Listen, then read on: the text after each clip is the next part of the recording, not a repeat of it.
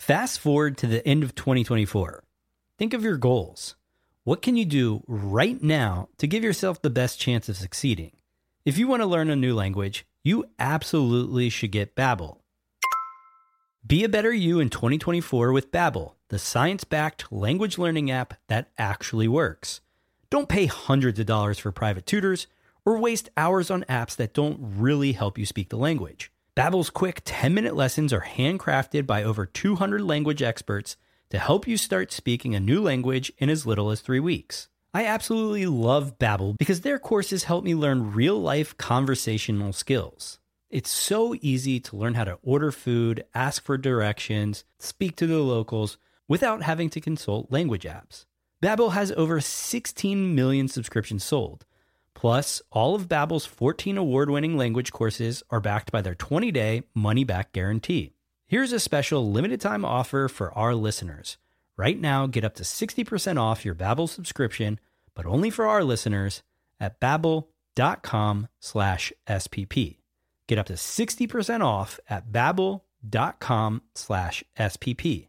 That's spelled B-A-B-B-E-L dot com slash SPP. Rules and restrictions may apply. This episode is brought to you by Shopify.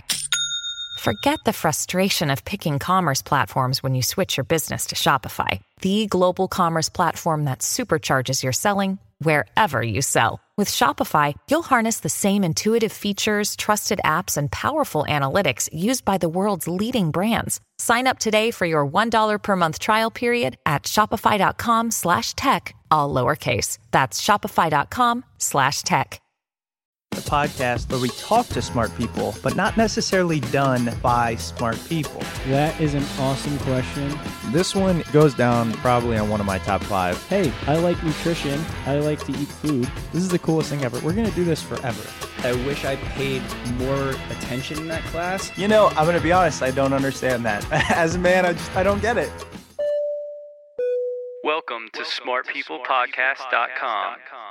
Hello and welcome to Smart People Podcast, conversations that satisfy your curious mind. Chris Stemp here, so excited to have you. Let me ask you a question. Do you work? Like, do you have a job? Because if you do, then you are almost certainly going to fully understand and enjoy this episode. Look, I'm not sure if you're aware I don't know if you even listen to these things, but we are on Patreon. You can go to patreon.com slash smartpeoplepodcast and you can join our crew. If you're not familiar with Patreon, it's just a website where for two, five, ten bucks a month, you can support us so we can continue to grow, create great content. But let me tell you some of the things you get in return and why I'm telling you this now. As a Patreon supporter, you can tell us what topics you want covered on the show. Think about what you're struggling with. Is it parenting? Because that's what we covered last week.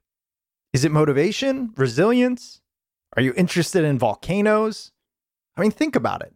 Just by supporting us for as little as $2 a month, you can reach out and say, hey, I'd love to hear about this topic. Well, the reason I'm telling you is we had a supporter reach out to us and say, Chris, look, I don't know if you can do this, but one of the most annoying parts of my job is sitting in useless meetings. I'd love to learn how to change that. How do we run better meetings? What's the point of them? Are they useful? And you know what we did?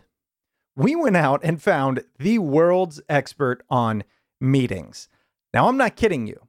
Our guest this week, Dr. Steven Rogelberg, has been studying the science of meetings for 20 years. In fact, he just wrote a book at the beginning of this year called The Surprising Science of Meetings How You Can Lead Your Team to Peak Performance. And that, my friends, is what we're discussing on the show today. So head on over to patreon.com slash smartpeoplepodcast. Sign up. Not only do you get great perks, like you can recommend shows to us, but you also can get things like ad-free episodes. And once we get to, I think we're doing 25 supporters at this point, we're going to go back to weekly episodes. So you get twice as much smart people in your lives. All right, so this week, as I mentioned, we are covering the surprising science of meetings. Look, I travel all around the country working with various organizations. In fact, I'm leaving in about an hour to go to Texas tonight for a two day workshop on productivity. The number one thing I hear is how annoying emails are. Maybe we should have a episode on that. Actually, that's a great idea. The second thing I hear is how annoying meetings are. So it was just so great that this topic came together. Somebody reached out and I said, you know what? Let's definitely cover it. So when we had Steven on, I wanted to talk to him about what makes a good meeting. When do we not need to go to a meeting? What are some ways we can shorten our meetings? And much, much more. Dr. Steven Rogelberg holds the title of Chancellor's Professor at UNC Charlotte. He's a professor of organizational science, management, and psychology, as well as the director of organizational science. He has over a hundred publications and over a hundred invited speeches addressing issues such as team effectiveness, leadership engagement, employee well being, and more. He completed his PhD in industrial organizational psychology at the University of Connecticut and received his undergrad degree from Tufts University. Not only is he a smart guy, but again, talking about something we all deal with and we all struggle with. Let us know what you think. Let us know what your struggles are. Join the community. And again, you can support us and recommend guests at patreon.com slash smartpeoplepodcast. Thanks so much for listening. Hope you enjoy. Here it is, our episode with Steven Rogelberg as we talk about the surprising science of meetings. Enjoy.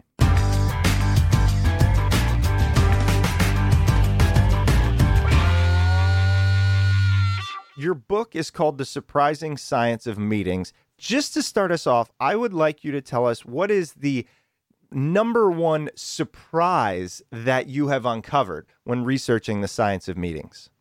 That's a fun question. Yeah. And I've been doing research on this topic for around 20 years. And I would say that what's surprising is the fact that there is a science of meetings. um, I think people are surprised when they learn that I do meeting science and that this is a rich science that we can draw upon to really move the dial on this on the vexing challenge of meetings.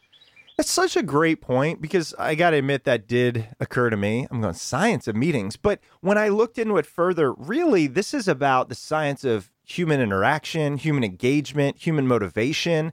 How did that all shape up and how did you even uncover that it was a science in the first place? There has been um, research on teams and groups for decades, and um, but what interests me was to try to make meetings into a foreground topic. Um, you know, feature it front and center, and try to identify meaningful questions that are unique to meetings. And but what really drew me to the topic was people's frustration. Um, you know, meetings are just one of those areas where everyone's experiencing incredible. Um, I mean, just they're upset and Yeah. they're pretty miserable. And as an organizational scientist, that's the type of topic that I'm most attracted to. And so that's what kind of brought me into studying it. And there really is a lot to draw upon. Well, I can't wait to get into it because as I was mentioning before we started recording, you know, I go to companies every week, different companies, you know, probably about 100 workshops a year. And it is amazing. The number one hot button, the thing that people just are seething over is meetings. And personally, I don't understand why. I mean, I know you can have good and bad meetings, but to me, oftentimes they seem necessary. So I cannot wait to get into it. But I want to I want to start here. You have a very impressive resume. I know you're the director of the organizational science PhD program at UNC Charlotte. Um, you've written this great book. You you know you've been studying for a long time. You've won some awards on it. Tell us a little bit about how you got into all this in the first place. What excites you about understanding work, if you will? So, you know, for me personally, um, I'm attracted to studying topics that seem most problematic at work, um, and so that that's what kind of drew me into it. As an organizational scientist, our focus is on individual and organizational health, well-being, and effectiveness. And so there's lots of different ways of approaching that. Some people examine individuals and their characteristics, others examine teams and groups, others examine leadership, how organizations can be structured. Um, why I moved into so strongly into meetings is that uh, there are approximately 55 million meetings a day in the US. Uh, that's a lot. Um, and at the same time, meetings are identified as the number one time waster um, at work. And when you think of that juxtaposition, tons of meetings, tons of frustration, you can conclude that we're living and dying in meetings. But I saw it differently. I saw it as a great opportunity um, that we can do something really positive to help address you know this challenge um, because after all the elimination of meetings is a false solution uh, we need meetings we need mm. meetings to um, coordinate communicate have consensus decision making. In many regards, organizational democracy takes place in meetings. So the elimination of meetings is a false goal, but the elimination of bad meetings is the true goal. And that's what really brought me in. 55 million meetings a day. How does one even calculate that? Yeah. so there there have been um, a number of estimates. You know, one one um, practice is you know, just kind of sampling individuals and, you know, asking them their meeting activity mm-hmm. based on their Outlook calendars or something like that. Uh, we can get a typical week and then extrapolate to, you know, 48 work weeks or what have you. Um, so there's different ways of sampling.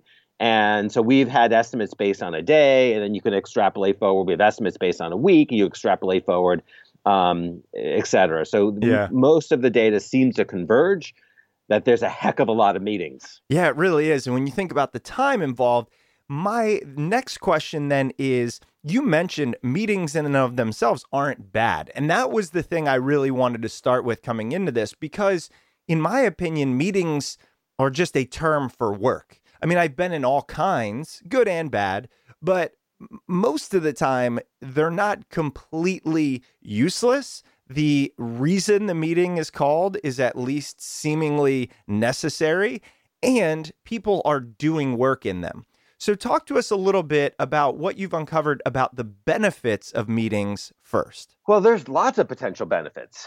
Um, you know, the fact is that there is a potential synergistic effect. You know, where there's a there's some kind of the whole is greater than the sum of the parts. So there, the research generally suggests that 15% of the time, what emerges in a interaction in a meeting is unexpected and goes beyond individual talent. So something fantastic can happen. It's similar to, you know, when the US beat Russia in the Olympics, right? And we had college kids playing, they outperformed what they would have in, be individually expected to do and the whole was greater than the parts. That can happen in meetings. We could do something amazing. So they have the potential for great innovation, uh, creativity, inclusion, engagement, um, you know, commitment, buy-in.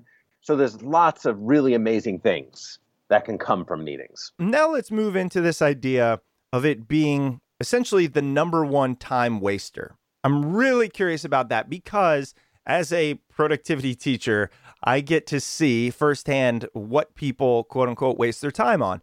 And I would imagine that people spend perhaps the most time in meetings because if you have three and they're an hour, that's three hours.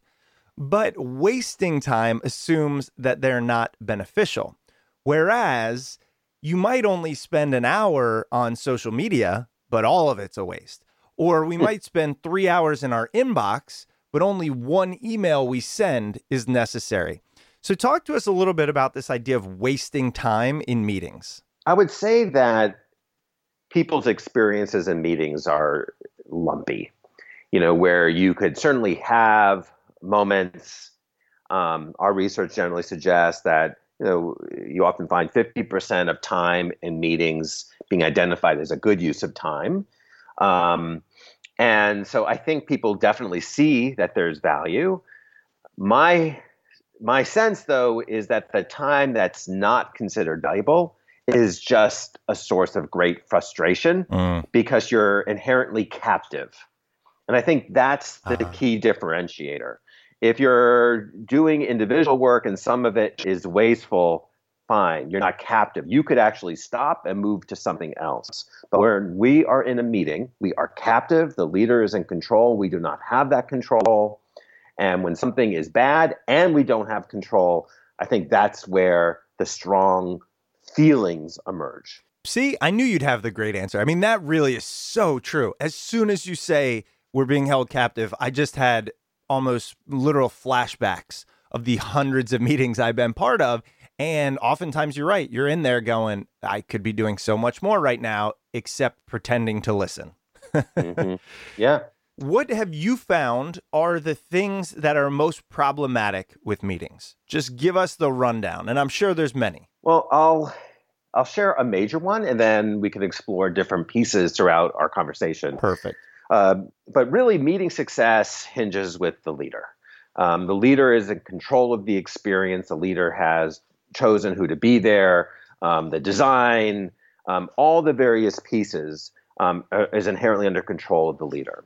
And this is where the problem kicks in, in that the best estimates suggest that only around 20% of leaders ever receive any training on how to lead a meeting. So they don't necessarily know how to do it. And typically they just kind of recycle the practices that they've experienced by others who also did not know how to do it. So they lack good uh, skills to effectively run these meetings. And then there's the second piece, which is we find in the research that one person tends to leave a meeting with an with a positive perception of it. You want to guess who's most satisfied with a meeting? Mm, leader. Yes, the meeting leader. So, and this shouldn't surprise us. When you are in control and you're talking a lot, then you tend to think something is going well. Um, and so now you have a, a leader who's unskilled and has, and yet thinks they're good at something. That's a horrible combination. Mhm. And with given that, these leaders often don't approach meetings by making careful choices. So many of the meeting leadership practices are dialed in. Um, for example, research on agendas suggests that around 50% of agendas are just this recycled. They're the exact same thing, meeting after meeting. Um, and so fundamentally, the biggest problem with meetings is they're not designed meaningfully and purposefully by the leader. Um, they just happen habitually. And a good way of contrasting it is, you know, think about this podcast. You planned and prepared it, right? You Mhm. thought about the questions and the order. Think about when you do a workshop or a presentation. You plan, you think about it, you consider the attendees. And this these are the those thoughtful planning, thinking activities are just not typically applied when it comes to meetings. It's time for a sponsor break. This week's episode is brought to you by Bombas. How often do you think about your socks? If you're like I used to be, not much. But I recently discovered socks that changed the way I'll think about socks forever. They're called Bombas.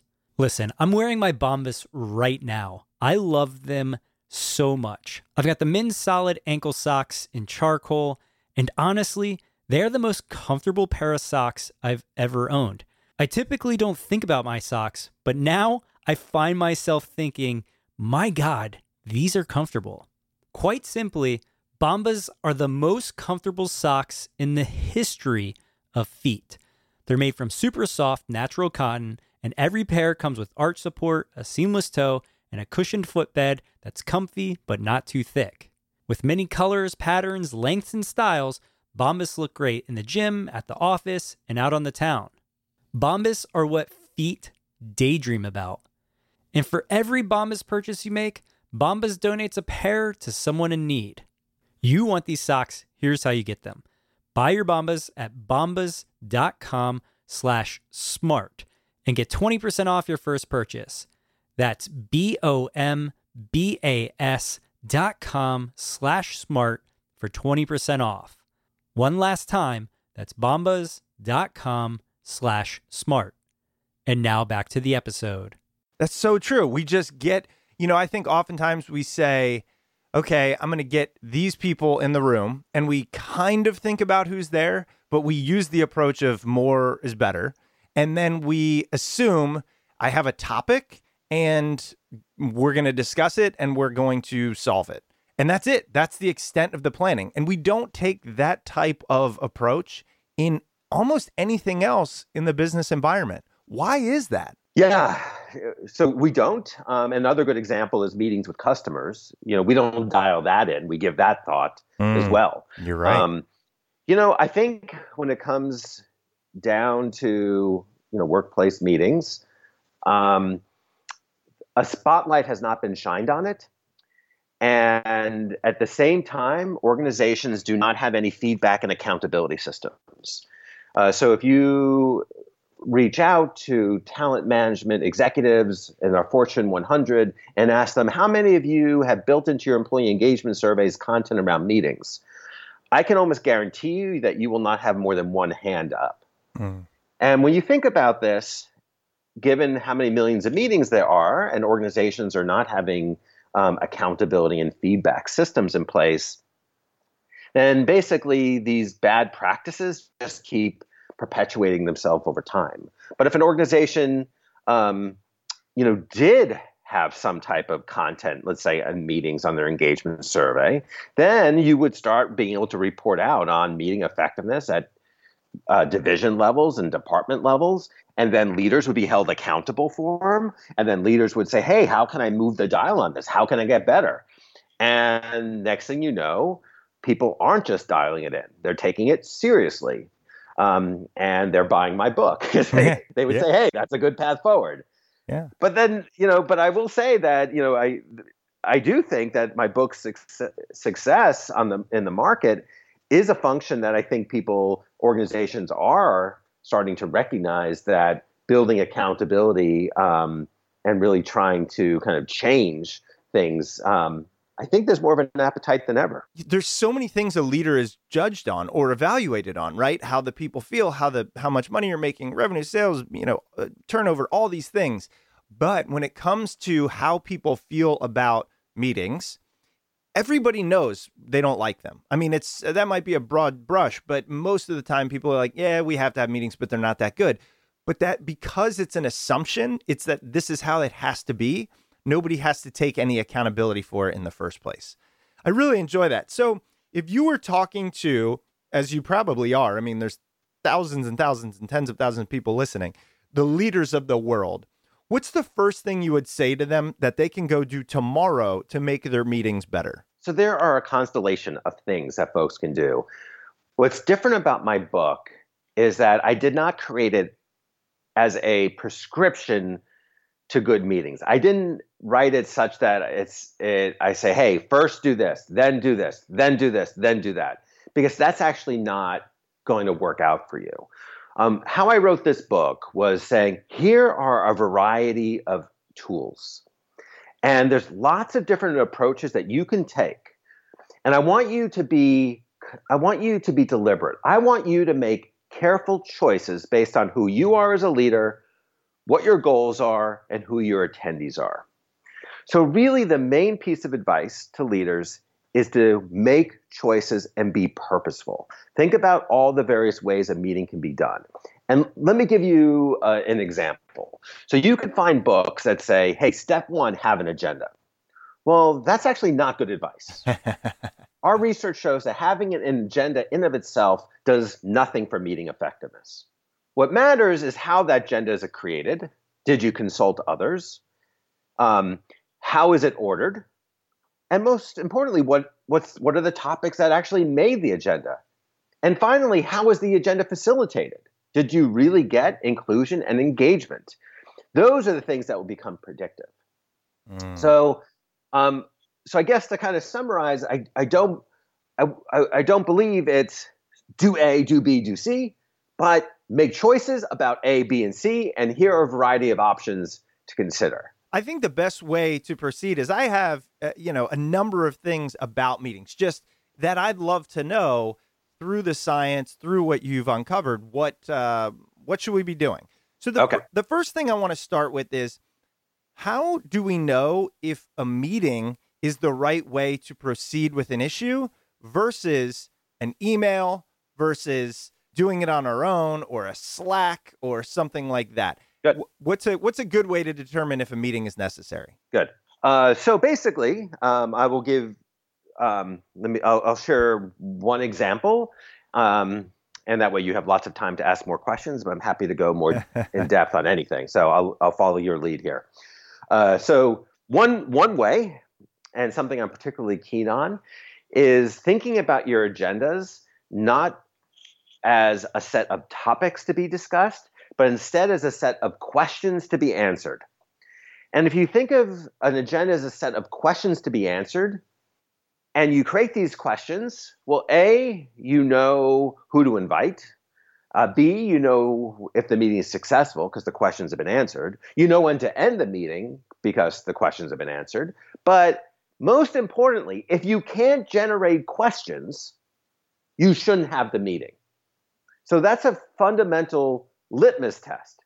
Are there key questions that have to be answered? Huh. And again, if they're not key questions, then it suggests to you that there might be alternative ways of doing what you need to be need to have done. I like that. Okay, so start from the question perspective. I think so, and I think that's a really nice, tangible kind of um, approach that meeting leaders can get their arms around. All right, great. So let's assume we now we think through it. We go, okay, I have some questions I need to answer. What is the best way to disseminate a meeting invite, even, or or or make sure everyone is on the same page about where, when, what, how, etc. I guess I'm talking meeting invites here.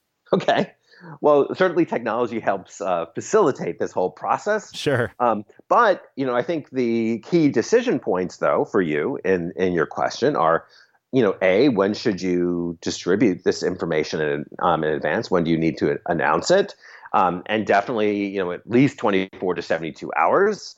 Um, you know, where you're not only inviting people to the meeting, but you're making it clear um, what the meeting's going to be about so that they have the ability to you know prepare and to really determine whether they should be there um, then you have this idea of who actually should be invited and this is where the meeting leader really has to think carefully uh, and i would typically believe that when you think about who should be there, you basically can put people into two categories people that have to be there and maybe people who are kind of more secondary to that. Right now, we tend to invite all those secondary people, and this is where you start to get meeting bloat, and this is highly problematic. I'm sure we'll, we'll talk about meeting size later. Oh yeah. But but basically, those secondary individuals need a way out.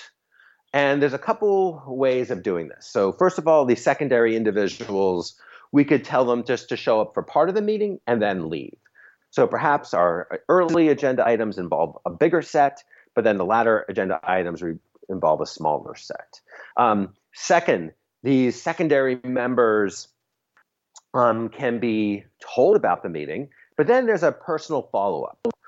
And the personal follow up is saying, hey, you know, I wanted to at least let you know about this meeting.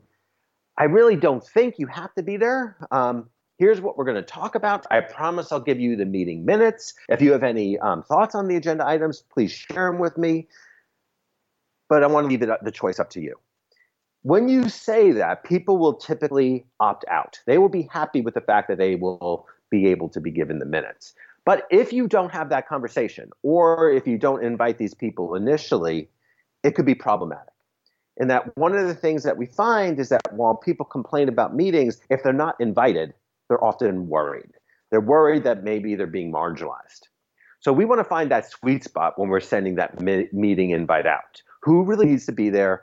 Who can we at least acknowledge, address kind of their needs not to feel excluded, and um, but then easily give them a way out. Yeah, and you know another really great point there is although we might give them a way out, oftentimes people feel like, oh, that's a trap right? Like many leaders I talk to say, yeah, yeah, people can decline or reject it, but have they communicated to their team that truly it is okay to not show up? And even more so, it is encouraged if they feel it's not a good use of your time. Did you run into that in your research? Oh, yeah, definitely. Uh, yeah, I mean, it's a really, I think you're spot on. And so we just want to kind of create a culture where we're always thinking about meetings as having primary and secondary attendees, and that you know the secondary attendees we keep our promises. We do indeed give them careful minutes. We do indeed allow them to change their mind at any point. But these people are empowered to make choices. Uh, given the agenda, you know, they can say, "Hey, you know what? Yeah, I don't think it fits, but I trust the meeting leader that when something does come up that's relevant to me, I'm going to know and I'm going to be able to, you know, have voice. Mm. And as long as we built this culture of trust, you know, we're going to be able to really decrease unnecessary meeting activity right? Because anytime that you don't have someone at that meeting, you're giving them a gift of time. And that's tremendous. And you know, today's workplaces are incredibly busy, as you know. So when you can return time back to someone, you know, the gains are fantastic. Quick break from the interview to talk about one of our awesome sponsors. This week's episode is brought to you by Mint Mobile. If you're still using one of the big wireless providers in 2019, have you asked yourself what you're paying for? Between expensive retail stores, inflated prices, and hidden fees, you're being taken advantage of because they know you'll pay. Enter Mint Mobile. Mint Mobile provides the same premium network coverage you're used to, but at a fraction of the cost because everything is online. Mint Mobile saves on retail locations and overhead and passes those savings directly to you. Listen, I've been on one of the big wireless providers forever, and I was paying, I don't know, 80, 90, 95 dollars a month, which when you think about it is crazy. Switching over to Mint Mobile has been amazing. I'm paying a fair price for cell service, and the coverage is amazing. Mint Mobile makes it easy to cut your wireless bill down to just 15 bucks a month. Every plan comes with unlimited nationwide talk and text. With Mint Mobile, stop paying for unlimited data you'll never use. Choose between plans with 3, 8, or 12 gigabytes of 4G LTE data. Use your own phone with any Mint Mobile plan and keep your same phone number along with all your existing contacts.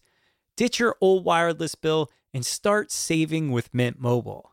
To get your new wireless plan for just 15 bucks a month and get the plan shipped to your door for free, go to mintmobile.com slash smart. That's mintmobile.com slash smart. Cut your wireless bill to 15 bucks a month at mintmobile.com slash smart. And now back to the episode. Oh, absolutely. One of the the number one things I'll say to to leaders is, you know, actively tell people, "Hey, we are eliminating this meeting every week." And it just shows, wow, he he really cares about the amount of time I have. Uh, it's not just lip service. So I, I completely agree with you there. Uh, speaking of time, you actually have a really unique way of thinking about the timing of meetings. And I'm I'm curious on why that is. You kind of advocate for this odd timing. Could you tell us a little bit more about that? Sure. Yeah, absolutely. So most meetings are an hour or 30 minutes. And the reason is is that those are the default settings on your calendar programs. That's not a good reason to have an hour or 30 minute meeting. Um, what meeting leaders need to do is, given the goals, given the questions that need to be answered, they need to think carefully well, how long should that take? And decide on a meeting time. And that meeting time could be 48 minutes. I'm fine with that. Um, it could be 36 minutes, but I want them to think and and choose a time as opposed to allowing one of these calendar programs to um, default to a time. And then once a meeting leader decides on how long a meeting should take, I encourage that meeting leader to dial it back a little bit. We know from research that when you add a little bit of pressure, people tend to be more focused and perform optimally. And so you have this time, you dial it back, you know, next thing you know, you're returning 14 minutes to every individual in that meeting. And that, again, compounded across 55 million meetings is a lot of meetings. And all of this advice is particularly relevant given what we know about Parkinson's law. And Parkinson's law and it's been supported uh, with research, is that work expands to whatever time is allotted to it. So if a meeting is scheduled for an hour, it will take an hour. If the meeting is scheduled for two hours, it will take two hours. But if the meeting is scheduled for 48 minutes, it will take 48 minutes. All right, so we've got the timing, we've talked about involvement, etc. I do want to touch on you mentioned meeting bloat. I, I think this is one of the biggest struggles is who should be there because – honestly, everyone I ask says, "Oh, I don't want to be in meetings that I don't need to be in." But then when I say, "Well, which ones are those?" They don't know. They are scared to miss them. They they do feel left out, and maybe it's left out from a marginalized standpoint, but maybe it's just left out from the point of I might miss something I need. And so I I'm really curious. A, is there a an optimal number of attendees? And then B, for leaders and for attendees, what's the best way to determine truly if we need to be there? The number of attendees in a meeting um, will vary depend on what you're depending on what you're trying to achieve in the meeting. If it's really about um, discussion and decision making, uh, surpassing eight individuals will be really tricky. Uh, you'll have to be an excellent facilitator to accommodate more than eight. Um, so I think smaller than eight is kind of key for that, you know, more rich discussion oriented. If it's just information oriented, then you know clearly you know it doesn't have those types of limits. But we know that whenever possible, we want to make go for the smallest number of people possible. As meeting size increases, so does dysfunction. As meeting size increases, communication problems um, start to compound. As meeting size increases, just the available time for people to speak individually decreases. As meeting size increases, so does social loafing, which is the idea that we tend to reduce our efforts when we're around lots of people. So leaders have to try to make these things as small as possible. Now, who should not attend? I really believe when you, I think we know the answer to that much uh, much better than we admit. Mm. I think that when we say, hey, here's the question that needs to be answered, here's the topic, um, we can identify the key people. It's like creating a, um, an invite list for a wedding, right? When you create an invite list for a wedding, we know who those top 100 people are. it's easy. But there, there's this point of inflection. We say, well, as soon as we invite this person, oh, now we got to now, I think we have to invite these next set of people. And so we know who the primary and secondary are, but once we start to move a little bit into the secondary, it unlocks a flood of other potential secondary people.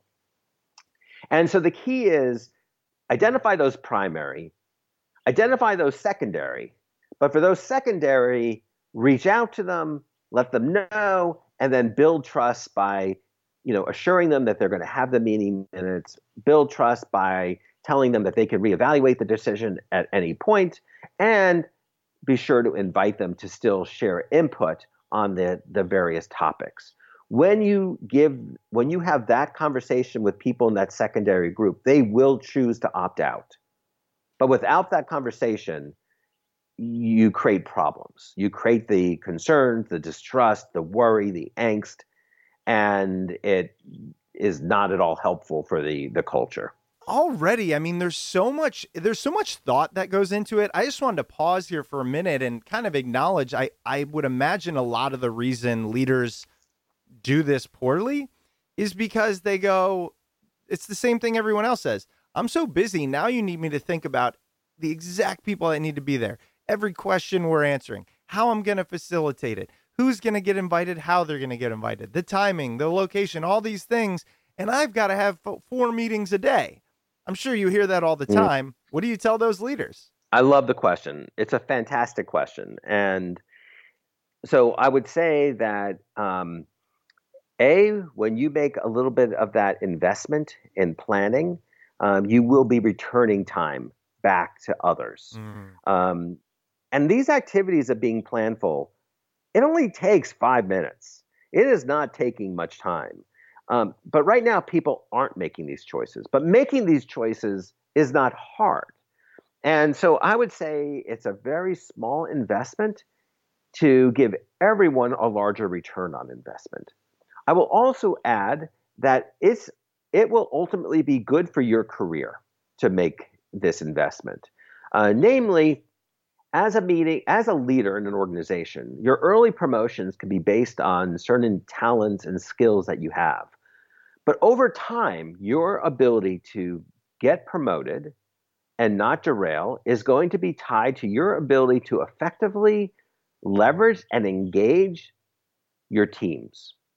And your ability to effectively lead meetings is critical to that ability to engage those around you. Thus, being good at doing meetings not only helps others, but it directly helps you.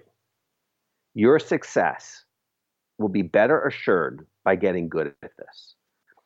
So, like anytime you teach someone some productivity tips, yeah, at first it seems unnatural, but it will soon become natural. It will become quicker and more efficient and more effective to engage in this. And then you'll start um, reaping all kinds of positive dividends. What's different about this is not only will you earn positive dividends, but all those around you will as well. We do. We get caught up in this mode of there's so much to do and I just need to execute before thinking.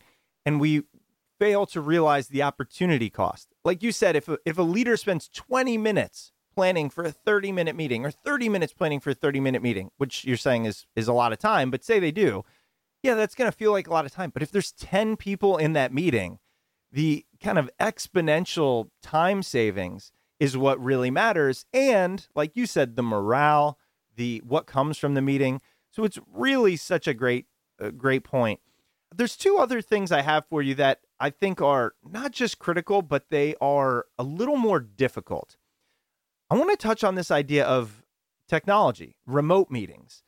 I mean, frankly, I can't even keep up. You've got Zoom, you've got Slack, everyone has their different chat functions now.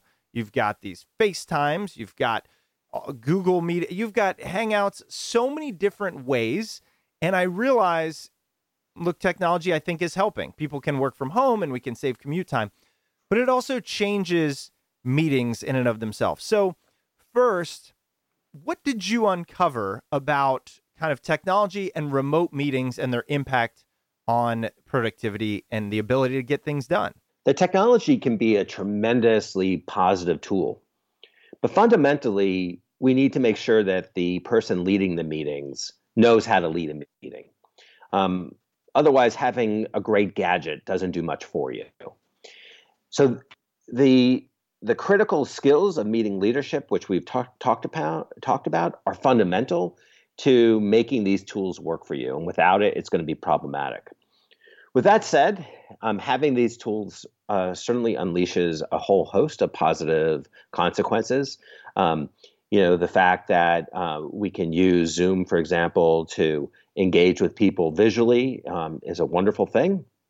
Um, and so these tools have they make the world feel smaller, uh, give people that necessary contact. Um, so lots of really positive things can come from it.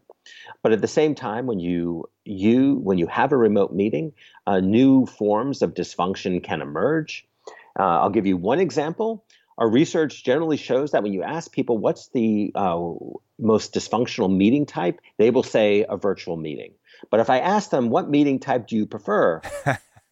they will often say a virtual meeting. and, you know, and clearly you get it because you're you're laughing yeah. and, and, the joke is people prefer it because they can multitask exactly. and do other things well that's very problematic that's a bad state of affairs um, so a meeting leader, when they have a, a remote meeting, uh, they're going to have to um, expand their tool set even more so. Uh, they're going to have to fully embrace their role as an air traffic controller uh, where they constantly call people out by name, that they keep a tally of who's contributing and who's not, and they're making sure that they're getting everyone um, involved. Uh, they're going to need to make sure they don't feature themselves in that conversation, but recognize that they are facilitating. Uh, they're going to want to make sure that everyone um, is attending uh, visually. Um, through video that's going to be critical to prevent some of that social loafing that we mentioned earlier. They're going to make sure that that meeting um, actually is slated to start five minutes earlier. So the expectation is everyone has resolved any technology issues um, before the meeting actually starts. Uh, they're going to uh, even consider banning the mute button. And now that sounds wow. kind of crazy, but think about what the mute button enables. Um, for the most part, people want to be on mute so they can do other work. So they can type at their keyboard, so they can eat their lunch. Um, they can do a whole host of other things that aren't related to a meeting. Well, in in workplaces, this is not acceptable, right? Ah, We're asking yeah, yeah, people yeah. physically present to actually be physical, you know, to be mentally present. They have to be in a room. They have to just they have to be in a quiet space. They're not eating their sandwich during a meeting. Uh, they're not taking care of their dog during a meeting. And so I like this idea of occasion, you know, of uh, metaphorically and often sometimes not metaphorically banning the mute button because it basically changes the conversation to be hey if you're having a meeting remote you find yourself in a quiet place where you're not doing other things um, and then i would also say that in general remote meetings need to be much shorter uh, people's concentration span when it comes to uh, executing remote is just not as high and so our meetings have to be tighter um, we really need to plan them more carefully and um, you know let let people off the proverbial hook. And now a quick word from this week's sponsor. This week's episode is brought to you by BetterHelp. Have you ever thought about talking to someone but are unsure of where to start? BetterHelp makes it easy to connect with a licensed professional counselor, caring professionals specializing in the issues that you want to talk about. Join BetterHelp and get help at your own time and at your own pace. Schedule secure video and phone sessions or text your therapist worldwide, and you can start communicating in under 24 hours. It's a truly affordable option, and Smart People podcast listeners get 10% off your first month with the discount code SMART. If you've been wanting to talk, you can get started right now. Go to betterhelp.com slash smart. Simply fill out the questionnaire and get matched with a counselor you'll love. That's betterhelp.com slash smart and use offer code SMART to get 10% off your first month. And now back to the episode. You know, I don't really have a lot of meetings because of the nature of my work, but a number of my friends work in just standard corporate, you know, these big accounting firms and consultant firms. And uh, we'll go play golf during the week. And no joke, they'll take calls from the golf course and they'll mute it. And it's a 30 minute call and they'll play golf for 25 minutes. And they'll they'll they'll say, okay, we need to stop for a sec. Uh, it's going to be my turn, and they'll get on and talk for three or four minutes, and boom, and it cracks me up, right? And I've I've yeah. done it too. My point though is there is some necessity there, right? So these folks didn't need to hear the previous 20 minutes or didn't need to actively hear it. We get that but they also didn't know when they were going to be called upon, and they didn't know, uh, or, or and they did have something that the group needed to know. So how do we solve this issue when you've got ten people maybe who do need to transmit information, but it's almost just that. It's like a, a, a, transmission of information, not a conversation or even a deep problem solve. Well, um, so there's a variety of different ways of potentially approaching it. I'll share one. Uh, so, in the case of your friend, if the content of the meeting itself really wasn't worth listening to, um, then heck, they could just record themselves uh, giving their update, and mm. folks in the meeting could play it. Um, the nice thing is that folks could actually play the update, you know, and again, we can record ourselves really quickly. They can play it in one and a half times speed. Uh, we're able to uh, listen much faster than people speak. So we could get this person's download of information very efficiently. I so love that, that by the way. I just want to pause there. I love that because I listen to a boatload of podcasts and I always listen on at least one and a half sure. times speed. And I, I, actually think about people listening to me on one and a half times speed. And at first it feels a little uh it just doesn't feel right, but then I realize it's just efficiency. So I sure. thanks for that. Yeah. Sure. So so that's one thing. Um, the second thing is you could time the agenda. So basically, this person could be told at this particular time they're going to have they're going to jump in and share their thoughts. Um, that's another potential solution, um, and there's that's not hard to implement. Um, and then, um, if really the goal is just that this that your you know your friend is on the phone in case someone has a question, um, oh my gosh, that's pretty much rude, right? To to hold this individual captive for that amount of time. Uh, so you know what I think is you know you basically if if it's a situation where your friend needs to stay in the loop, then you know she or he can read um, the minutes that are produced, and if they have questions about it or someone wants to follow up with them, they they can. Uh, so I think that there would be a number of ways of approaching that situation, but it's certainly not it's not overly functional that you have attendees who are playing golf during a meeting. Right. I think I think that's a coping mechanism. That's a symptom of dysfunctional meeting practices.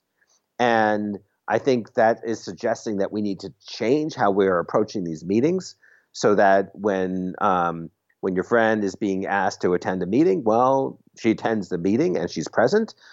But if the person doesn't need to be there, then they truly don't have to be there. Yeah. No, I love that. And I will say the company I work for now, the, the thing they do so well is they not only record all meetings, then send out not detailed minutes, but hey, at, at this point, you're going to hear from this person. At this point, you're going to hear from this person.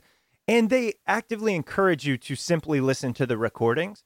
Now, that's a function of our work. We're always traveling, we, we're in workshops all day, etc. But it also, you know, if you are just a passive participant that needs the info, but needs it at your own rate, man, the time savings, the flexibility is so useful. And so I really think to sum all this up and, and let you go here, a lot of it comes down to we need to be thinking about meetings differently. Yes, there are tips, there are tricks, there are things. You go so in depth in your book, but it's let's start realizing at 55 million meetings a day, the cost of every minute that is not useful and almost the negative implication of people's engagement. Chris, I've done a lot of podcasts, a lot of television work, and I would say your summary is the very best I've heard. you you nailed it. Wow. You nailed it. I really That- that appreciate is- that. You said it exactly right. Um, thank you. No, thank you. I, I I was so excited to have you on. I really appreciate your time. I know how busy you are. And for our listeners, I mean, the book is blowing up, and I, I talk about it in the intro, but and I'm sure you're doing multiple interviews, so I want to make sure I let you go. But before I do that, um, let us know. You know, we will of course link to the book. It's the surprising science of meetings: how you can lead your team to peak performance. But you also there's articles out there. You you're on uh, social media. Tell us where we can go if I'm a leader or even a participant to learn more about this and take it to my team and and really do what I'm sure you want this book to do, which is not just be purchased, but to change the way people work. Yeah, uh, thank you for that question. And I would say that the there's a few places to go. Uh, so my website is stevenrogelberg.com. So that's really simple. Um, also, you could go to thesurprisingscience.com. Uh, so either one of those will will lead you to um, my my content, um, a lot of the podcast interviews, as well as links to uh, various articles I've done. Uh, so those would be terrific places. Um, I also have I invest most of my uh, social media time on LinkedIn. So I would definitely love to connect with individuals. Uh, just throw in uh, the name Steven Rogelberg into LinkedIn, and and we'll we'll meet up that way.